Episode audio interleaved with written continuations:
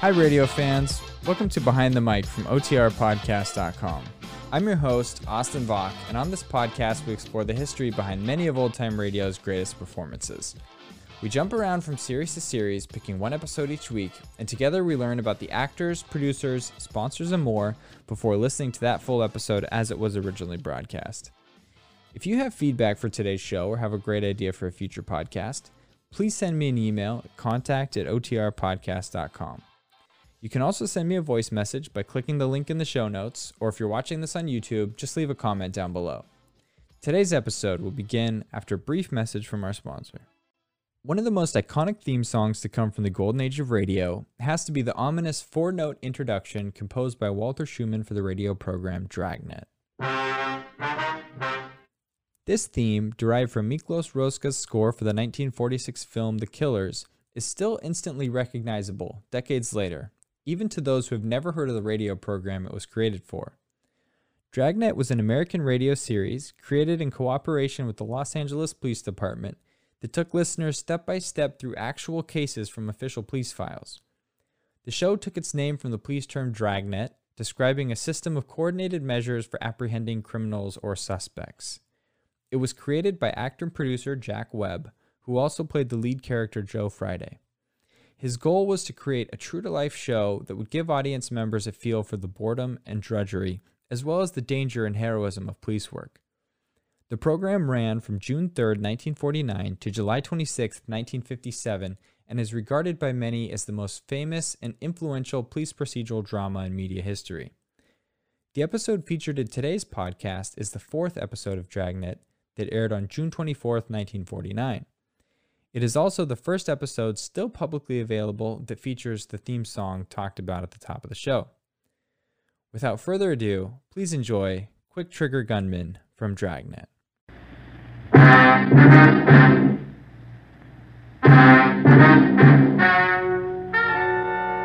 Ladies and gentlemen, the story you are about to hear is true. Only the names have been changed to protect the innocent. NBC brings you Dragnet.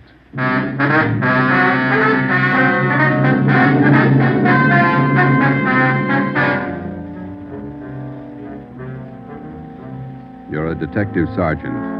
You're assigned to homicide detail. A gang of quick trigger gunmen have moved in on your city.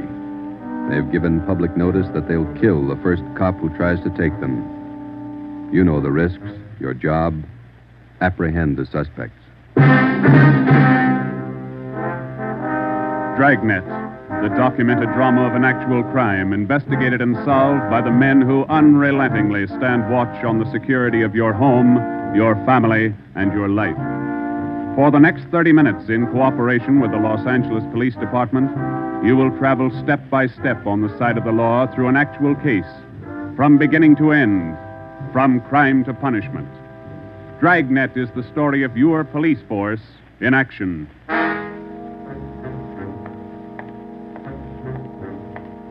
It was Wednesday, April 17th. It was warm in Los Angeles. We were working the night watch out of homicide detail. The boss is Ed Backstrand, chief of detectives. My partner's Ben Romero. My name's Friday. I was on the way back from the record bureau. It was four minutes to six when I got to room 42. Homicide. Hey, Ben, I pulled a package on the Raymond killing. And that proves you can still read, Friday. He's at it, Joe. Your pal, Fred Lindsay. Hiya, uh, Fred. What's doing? Busier than you are. We know what we're looking for. Just having a little trouble finding him. That's the way it is with automobiles. They misplace so easy. Not normally they don't.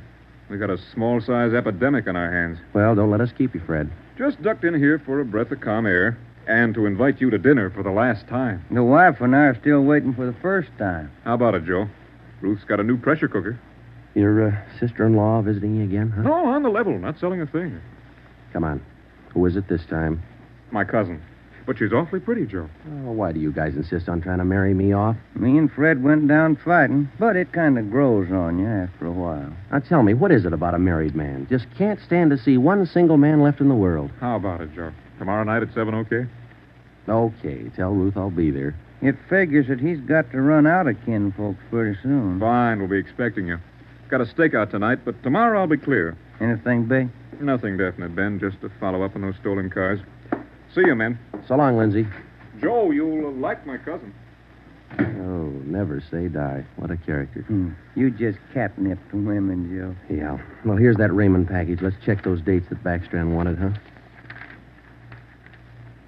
Wednesday, April 17th was just routine.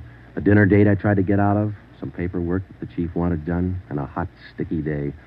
Too hot to wear a suit of clothes. Sometimes it's like that. A day starts out being routine. By the time it comes of age, it's got a personality all its own.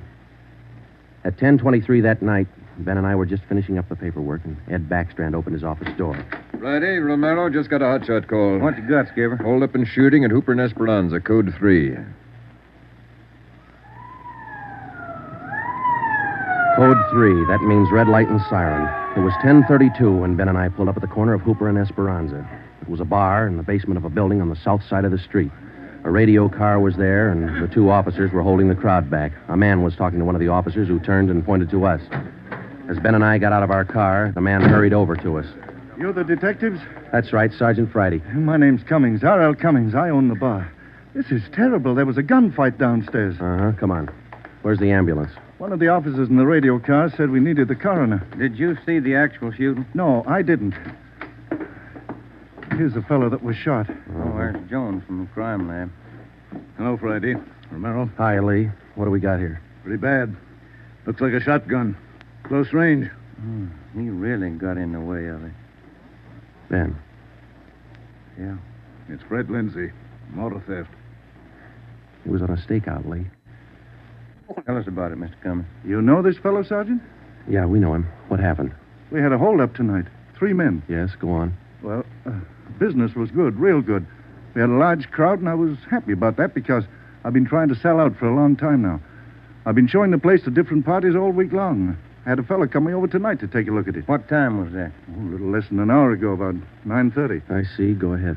It was almost time for this man to show up, so I called Eddie, that's my bartender, and I told him to kind of keep a lookout for the man because I was going back to the office to get the books ready to show.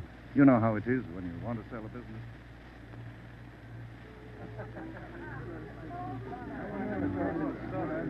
You'll watch for him, Eddie? You bet I will. If you want me, I'll be back in the office. Keep your mouth shut and stand still. Huh? You own this bar, don't you? Well, yes. What is this? You're the boy we want to see. Which one of you? All three of us. What's going on? What's it look like, genius? It's a stick up. I haven't any money. You go to the bank on Thursdays, don't you? Well, I, I made my deposit today instead. I've been watching you for a month now. Don't give us that. You go to the bank on Thursdays. Now, come on, hand it over. I'm telling you the truth. I, I usually go on Thursdays, but I, I went today instead. You're lying, Ace, and we ain't got much time. Look, you can have all the money I've got on me. I think it's about 200, but that's all I have. Here. Why argue with him? Take what he's got and we'll shake the customers down. No, no, please don't do that. You got my money. Isn't that enough? No, it ain't. Oh. Come on, let's go out front. That's about all I remember, Sergeant. When I come around, I, I was lying on the floor of my office. You better have somebody take a look at that cut on your face. Yeah, I'm, I'm going to right away. There's my bartender. He saw the fight. What's his name, Eddie? Yeah. Eddie. Yes, sir? These men are detectives, Eddie. Will you, will you tell them what you saw? No, Oh, it was pretty rough. And tell us what happened when they started to shoot. Uh, that fellow the coroner just took out of here sure was long on nerve. Took on all three of them single handed. Uh huh. Tell us what you saw. You ought to get that fellow's name. Sure had a lot of nerve. Took over just like he was a cop. He was a cop. Now, what did you see? I pegged him for a cop. Well, he was sitting up at the bar. Been nursing a bottle of beer for about an hour. I was keeping an eye on the front door, watching for this fellow the boss wanted to see. So I didn't see the three holdup men come through from the back, but I heard them. All right, let's knock it off. You can all see this shotgun. Anybody make a move, and I'll blow your head off. Demas, cover the front door. Got it. Sickle, shake 'em down. Okay, gents. You guys in the band keep that music going. The rest of you people turn around and face the bar. Put your hands on top of the bar and leave them there till we tell you to move. Come on, hurry up. Knock it off. Okay, Sickle. We'll take your money, your watches, anything else you got. Now, don't try to be cute and hold out. All right, you, take off the watch. I'll get your billfold. You, lady, let's have the ring. This Come man on, they give me the called pocket Sickle watch. went right down the line, took everything he could lay his hands on. Uh, this cop, your friend, was facing me at the far end of the bar. He was standing there just like the others. He kind of leaned toward me a little. Can you see the guy with the shotgun? Yeah. Where is he? center of the room. The other guy still at the door? Yeah, Got his gun out? holding it in his right hand. How far down the line is the other guy? About ten people away. Hey, you two down at the end there. Knock it off. Hurry up, Sickle. Doing the best I can. Come on, let's have the purse, lady. You next to the lady here. Get the watch off. I'll take this wallet over. How far away now? Getting closer. But we better set up like he says. I'm going to take the one with the shotgun I'm first. gonna blow you to pieces. I got a gun. How far away is that guy now? I thought Jans told you two to shut up. All right, Sickle, try to move and I'll break your back. Let me go. Go ahead and shoot, Jans. Let me away go. from him, Sickle. All you people at the bar, down on the floor. Okay, you with that shotgun, drop it. Bemis, can you get a shot at him? Not without hitting Sickle. Come on, you, I'm waiting. You got us all wrong, boy. We like Sickle, but not that much. The cop was holding Sickle as a shield. When the big guy let go with the shotgun, both the cop and Sickle ducked. The cop didn't get hit. But this man Sickle fell over on his face, and grabbed at his arm. The man with the shotgun went down on one knee, holding his stomach. The man at the door took a shot at the cop, but he missed. Then the cop fired three shots at the man by the door. Looked like the first two missed, but the last one caught the man in the leg and he went down. Well, by this time, the big guy with the shotgun had recovered enough to hold his weapon again. I tried to warn the cop. Look out, the guy with the shotgun. I see him. Cop pointed his gun and pulled the trigger, but he was out of shells. Boy, Sergeant, my stomach knotted up when I heard that hammer fall against those empty chambers. The cop threw his gun at the guy with the shotgun and then ran right at him. You know, it was just as if that cop was trying to run right down the barrel of that shotgun. I glanced at the cop on the floor, and then I tried to follow the three of them as they made their way out of the bar. They jumped into a car out front and drove off. As a kid, I used to watch Bill Hart take on a whole gang in the movies, but this way, right in front of my eyes, Sergeant, he was an awful brave guy. Did you get the license number of their car? No, I didn't. I couldn't see very well. You got a pretty good look at all three of the men, though, didn't you? I believe I'd recognize any of them. Thanks, Eddie. What's your last name? Bowers, Eddie Bowers. Got that, Ben? Yeah. You'll be hearing from us, Eddie. We may want you to look at some pictures for us. Glad to help any way I can, Sergeant. I hope you get the men that shot this cop. You're sure going to try, aren't you? Yeah, Eddie. We're sure going to try. The next step was for Ben and I to make a complete report to Chief Ed Backstrand. They got Lindsay, huh? That Fred Lindsay an auto theft? Yeah, that's right. Good cut. You say he wounded two out of the three in that holdup. Yeah. That means they'll have to have medical attention in a hurry. We'll check all the small hospitals, cover all the drugstores to get a line on anyone who's bought medical supplies in the last hour. Uh-huh. As soon as medical detail notifies Ms. Lindsay, I'd like to go over and see her. Smith from the medical details out there now. By the time you get back, we may have a flash on the drugstores or hospitals. We'll be back in 30 minutes. Call in when you get out there. Right, Ed. You might carry this with you. Yeah. I'm sick. I'm sick to my stomach about this thing. I want you to get those two bit punks. I don't want them to see another sunrise. Got that, haven't you? Yeah, Ed. Let's go, Ben. Chandler, Yes, sir. put out an APB. Have communications broadcast the descriptions of these suspects every 30 minutes until further notice. Get them to communications right away, Chandler.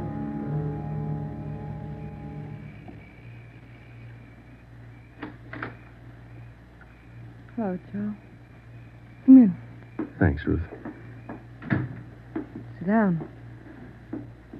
Ruth, you know how we all feel. It's all right, Joe. When you're married to a cop, I guess you're meant to expect things like this. He'll like that.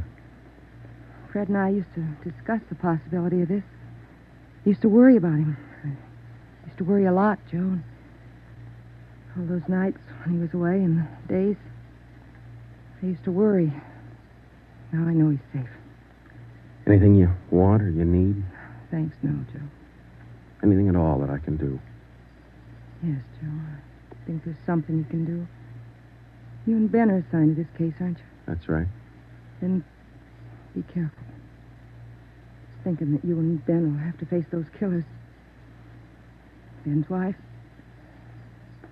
Be careful, Joe. Yeah, Ruth, we will. Sure. I want to see you get the men that did this to Fred. More than anything, I want that. No more heartaches. Yeah. Thanks for coming by, Joe.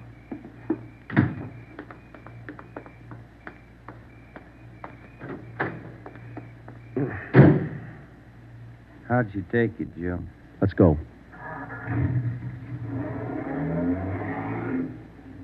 Joe? Joe, how'd you take it? You're married, Ben. You figure it. It was 11:30 when we got back to Central Division. As we walked into the squad room, Backstrand was waiting for us. Friday, we just got our first lead. We've located a druggist who said he sold some medical supplies to a man about 45 minutes ago. There's the address. Pretty close to the scene of the shooting. Hop out and see him right away. The Rex Pharmacy was exactly 14 blocks from the Red Feather Bar where the shooting took place. Rex Pharmacy was like your corner drugstore, complete with apothecary jars and shower curtains. The druggist was the same little man who's been prescribing sulfur and molasses since you were a kid in school. Just about ready to close. Uh, what can I do for you, gentlemen? We're from the police department. Oh, I've been halfway expecting you fellows. We got a report that you sold some medical supplies to a man about an hour ago. Yes, sir, that's right. It's like I was telling those other officers that were here a while ago. There was something funny about that little fellow. How you mean? Well, for one thing, he came in here sweating quite a bit. Of course, it's a warm night, but he seemed terribly nervous. Anybody with him? No, he was all by himself. What did he buy? Well, it wasn't so much what he bought, but how much. What do you mean? You know how most people buy iodine, a little 10 cent bottle. He bought a couple of pints. Uh, Then there was all that gauze and adhesive tape. Bought enough to repair a small army. Cotton, box of swabs. Then he asked me something that made me wonder. What was that? Asked me if I had something to probe with. That's just the way he said it. Something to probe with. I asked him, Oh, what do you want to probe for? What'd he say? Said a splinter. I told him a sewing needle would do the trick. He said, Forget it, and then he paid me and walked out. Uh-huh. Could you describe the man? Mhm. He was a small man, dark. Like I said, awful nervous. You think you could identify him? Oh, sure I could, if I ever saw him again. Well, did he leave on foot, or was there a car outside? Left in a cab parked right out in front. Couldn't miss it. Uh, did you happen to take down the license number? Well, no, I didn't. But I did jot down the taxicab number. Uh, Would that help? Taking down cab numbers isn't exactly in a druggist's line, but because he had the presence of mind to do that one small thing, we accomplished in 10 minutes what could have well taken as many weeks. Maybe with this small wedge, we could do what Backstrand wanted us to do get the killers before another sunrise. Well, it was close to midnight when we stepped into the drugstore phone booth. I called the cab company, got the night supervisor. I gave him the number of the cab, and he checked his location chart.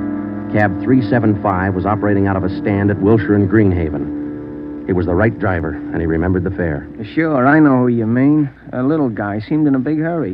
It was a long fare, though. I took him out to Inglewood. Uh, wait till I check my log sheet. I'll give you the exact address.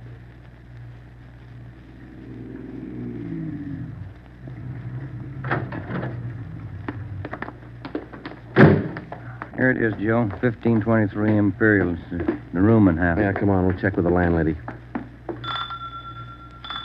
Kind of late, Joe. Yeah, let's stand away from the door, huh? Might not be the landlady who answers. Yes, what do you want? Police department. Oh, well, just a minute. Let me see your badge. There you are, ma'am. I'm Sergeant Friday. This is Romero, homicide. All right. Now, what do you want? I run a good, clean rooming house It's here. not the house, lady. It's one of your tenants. Which one? That's what we want you to help us on. Look, do you men know what time it is? Come back here in the morning. Sorry, this can't wait till morning. Well, I'm not going to invite you in. We'll talk right here on the porch and keep your voices down. My tenants work during the day. Whatever you say, ma'am. Now, what is it you want to know? We're looking for a small, dark man. Well, I got three here. Could fit that description. No, he came in late tonight, about 45 minutes ago. I wouldn't know about that. I don't spy on my people. This is very important. You'll have to keep your voices down. Sorry. He's dark and he's small. Oh, I didn't just say it was dark. You must mean Mr. Tyndall. What's he done? What's his room number? He's in room 10, but I can't allow you to tramp up and down the stairs. At this hour, you'll wake all my roomers. We'll be as quiet as he wants us to be. Now, What do you mean by that? Is there going to be trouble? I don't know, lady. Uh, where do we find number 10? At the end of the hall, last room on the right, and keep your voices down. If you'll just wait in your room, lady, we'll call you for once. Okay, here we are. If I keep the door clear, Ben, we might have trouble. Think they all in there? We'll know in a minute.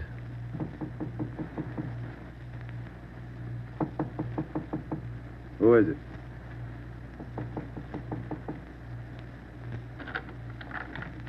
What do you want? Police Department. I'll try this closet, Joe. What do you want with me? What are you looking for? Closet's empty. What'd you say your name was? Tendall, Bob Tendall. New name, but same face, huh, Joe? Yeah, how long you been out of jail, Tenny? My name ain't Tenny, it's Tendall. Your name's not Tendall, it's Sam Tenney. We sent you up on a robbery charge four years ago, now isn't that right, Tenny? No, it's not right. You got the wrong man. I never been in jail. Yes, you have, because we sent you there. Now come on. Who'd you buy the medical supplies for? I don't know what you're talking about.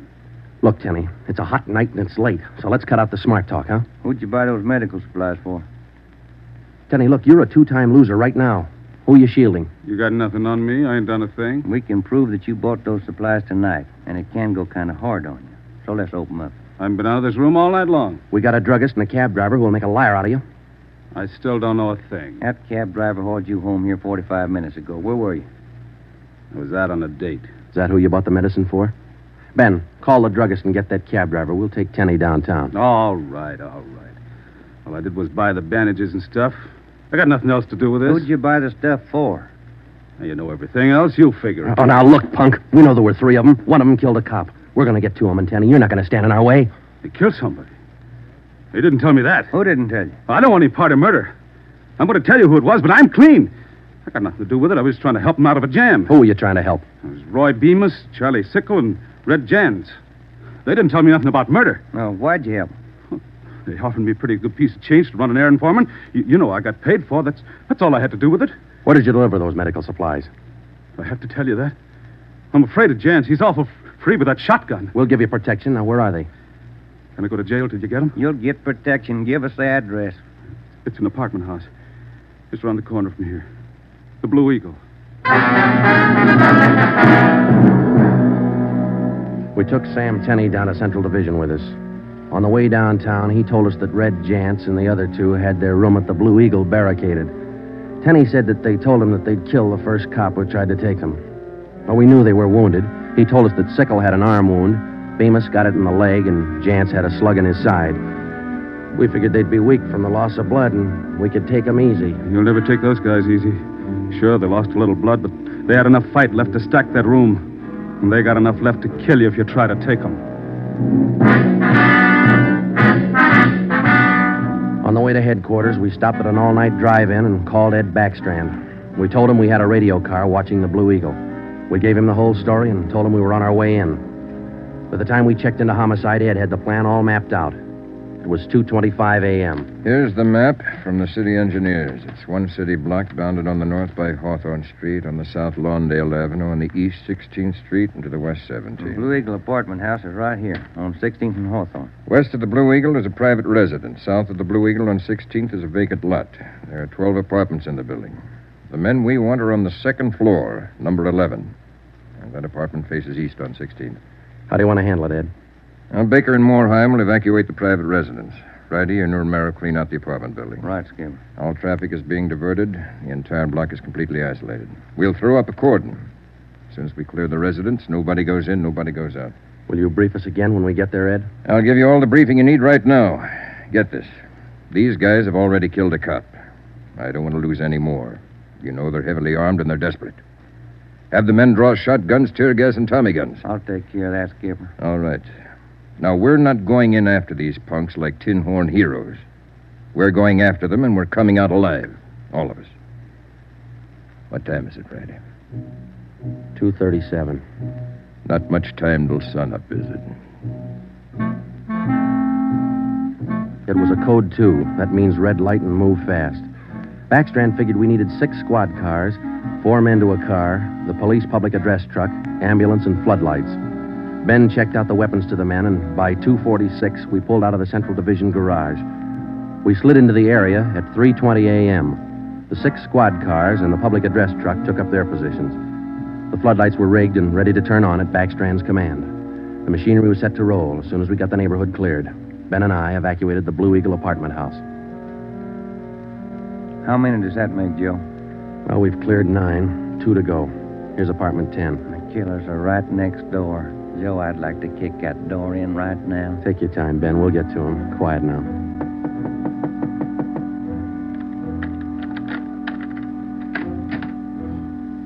Yeah, what is it? Police department, may we come in? Yeah, of course. What's What's the trouble? No trouble. We're evacuating the building. Now we'll have to ask you to leave by the back door. We'll notify you when to return. Please leave quietly and lock your door. What's going on? No time to explain. Thank you very much for your cooperation. Okay, now we'll skip 11 and go to 12. Yeah. Yeah? Who are you? Police Department. Can we come in? Sorry to disturb you at this hour. We're evacuating the building. Please hurry and leave quietly by the back door. You'll be notified when to return. Lock your door when you leave. Thank you. It was 4:10 a.m. Everything was set now. The neighborhood was completely cleared. The entire block was empty except for apartment 11 on the second floor of the Blue Eagle. I left Ben to watch the door of apartment 11. I went downstairs and across the street to join the rest of the men. It was Ed Backstrand's show from here on.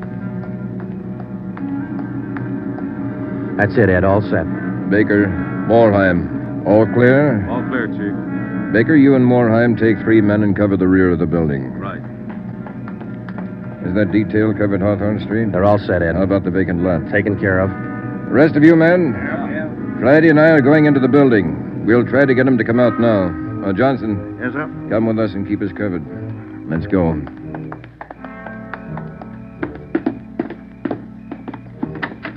Apartment 11's up at the head of the stairs, Ed. Right. Any action, Romero? Not a thing, Skipper. Keep down, all of you. I'll try to get him out. Gents, Bemis, Sickle, you're all alone. The building's clear. Come on out with your hands behind your head. Come on out, gents, or we'll come in and get you. You hear me? I hear you, Ed. Come on, let's get out to the street. Johnson, cover that door and be careful. Keep down. Right, Chief. Friday, Romero, come with me. We left Sergeant Johnson to watch the door, and we ran out into 16th Street and ducked down behind the police sound truck. The floodlights hit the side of the building. Backstrand grabbed the microphone. Giants, Bemis, Sickle. You've got 30 seconds to come down out of that room. Walk out backwards with your hands behind your head. Stay together. Don't fan out. 30 seconds, gents. They're making it tough, Ed. Romero, lob some tear gas through that window. Right, Skipper. Come on out, Bemis. We're giving you a chance. That's more than you gave that cop in the bar. Come on out. That's Jance, Ed. He isn't coming out. They must have got Johnson because they're in another room. Shoot the gas in there. That's not going to get him out, Ed. Give it time, Friday. Burn those floodlights in up there. Friday, rake that second floor with a Tommy gun. Let's keep him in one room. Right. Hold your fire, Friday. George, give us a couple of masks. Ben and I are going in. The rest of you men, concentrate your fire on those two rooms. Pin them down. Here's your mess, Joe. Let's go.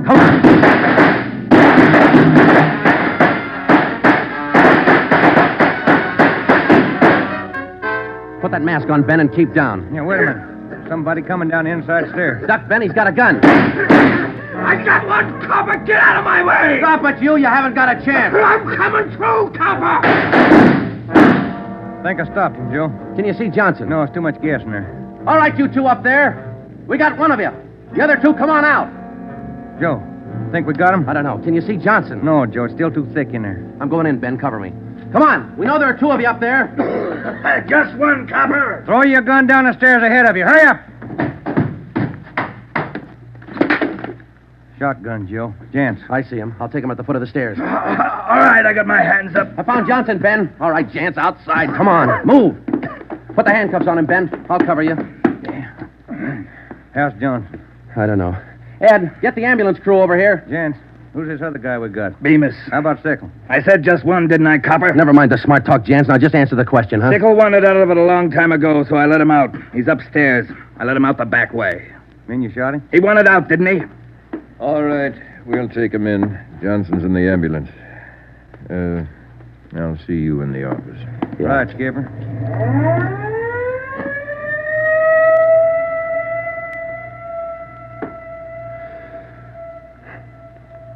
How about a smoke, huh?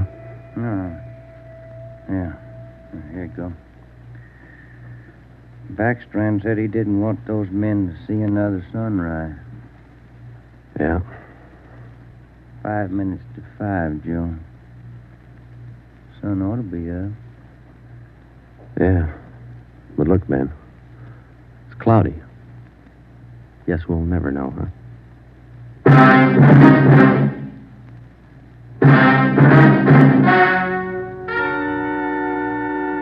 The story you have just heard was true. Only the names were changed to protect the innocent.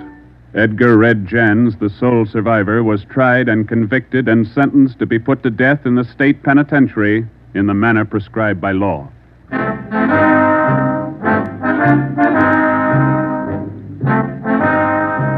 You have just heard the fourth in a new series of authentic cases from official files. Technical advice for Dragnet comes from the office of C.B. Horrell, Chief of Police, Los Angeles Police Department. Tonight's program is dedicated to radio car patrolman Forrest E. Sawyer of the Denver, Colorado Police Department, who, on the evening of March 8, 1937, gave his life so that yours might be more secure.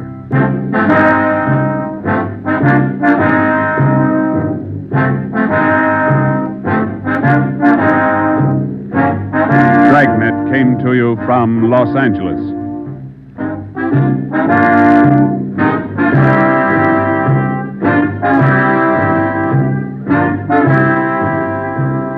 This is NBC, the national broadcasting company.